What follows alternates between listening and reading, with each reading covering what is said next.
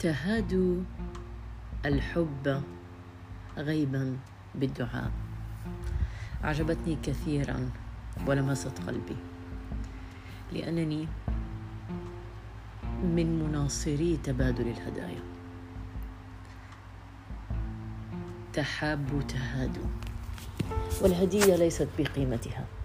حقيقه هي ليست بقيمتها.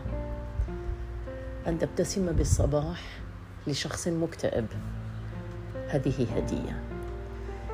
أن تعطي حبة العلكه الموجودة في حقيبتك.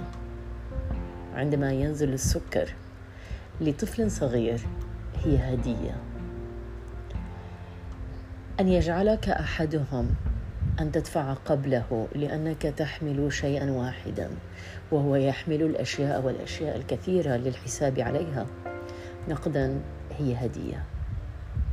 ولكن أن تدعو لمن تحبونهم غيبا فهي أكبر هدية. صباح الخير.